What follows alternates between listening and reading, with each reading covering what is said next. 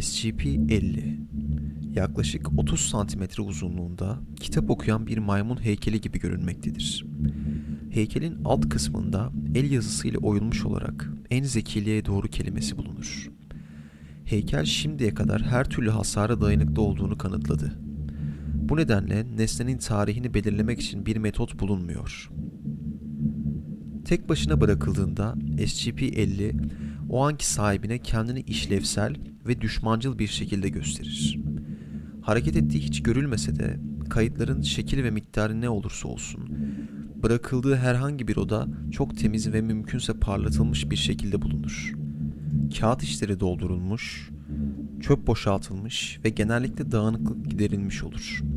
Bununla birlikte SCP-50 sahibine yönelik tuzaklar bırakmaya eğilimlidir. Bu yüzden mevcut sahipler geri döndüklerinde ofislerini dikkatli bir şekilde kontrol etmelidir.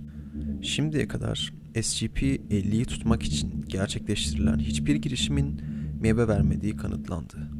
Şu anda SCP-50'ye sahip olan herkes onu düzenli olarak kullandığı ofisinde barındırmak zorundadır.